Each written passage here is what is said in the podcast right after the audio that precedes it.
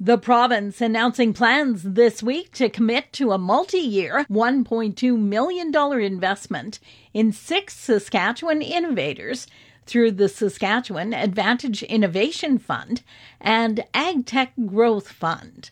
The AgTech Growth Fund operates as a research and development funding program designed to accelerate the commercialization of game-changing technological innovations in the province's ag sector. Jeremy Harrison is the minister responsible for Innovation Saskatchewan. He says the funding helps companies accelerate their R and D and commercialization process. The intake period for both is held twice a year. Funding decisions have been made for the first half of twenty twenty-one and include non-repayable grants. Some of the companies receiving funding are working on some interesting agricultural technology. Mojo Autonomous Solutions received four hundred fifty thousand dollars and is working on technology to develop computer vision and artificial intelligence that will enable new autonomous tractors and retrofit existing tractors with autonomous capabilities. Barnstorm Ag Tech received three hundred fifty thousand dollars. It's developing small but scalable autonomous tractors and implements capable of working, communicating, and coordinating with each other as a swarm. Prairie Clean Energy receiving one hundred fifty thousand dollars to develop manufacturing processes for the production of flax straw pellets as industrial biomass fuel.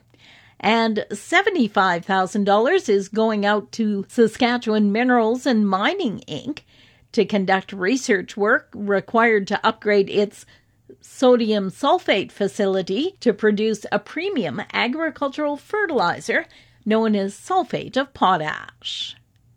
Well, this week, the federal government announcing the Agri-Communication Initiative to connect farmers and Canadians.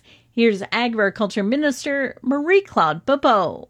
Consumers are asking, you know, they want to know where their food comes from, if it has been produced sustainably. So I think it's also important to gather this information and share it with farmers, because sustainability is definitely a matter of environment, but it is also a matter of competitiveness, because this is what consumers are asking for. This is what our uh, trading partners and competitors are working on, and it's very important that Canada remains a leader in uh, sustainable agriculture and that it is well known uh, here in Canada and around the world.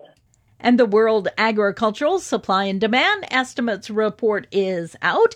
The U S D A releasing its December WASDE report. With more on that, here's Dan Bossy of Ag Resource Company. Not a lot of changes. Uh, U S D A put U S corn end stocks at one point four nine three billion bushels. That's unchanged. Soybeans at three hundred forty million bushels, unchanged. The only thing they made at uh, U S domestic balance sheet was that they lowered imports from Canada five million bushels because of your tight stocks, and then cut exports twenty, leaving stocks up fifteen million bushels at five ninety-eight. Still a historically tight number, but not as tight as last month. Globally, they didn't make any changes with South American crops, corn, uh, soybeans.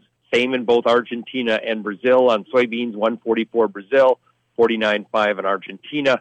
The only change came in wheat, where they raised the Australian crop to thirty-four million metric tons, almost a record. Change Canadian uh, crop, or raised it six hundred thousand tons, and then made an adjustment of one million metric tons to the Russian crop to seventy-five point five. A lot of that gain, if you will, however, was absorbed by larger trade and imports, up there about two million uh, metric tons. So at the end of the day, world wheat stocks didn't move up or change all that much. For Golden West, I'm Glendalee Allen-Vossler.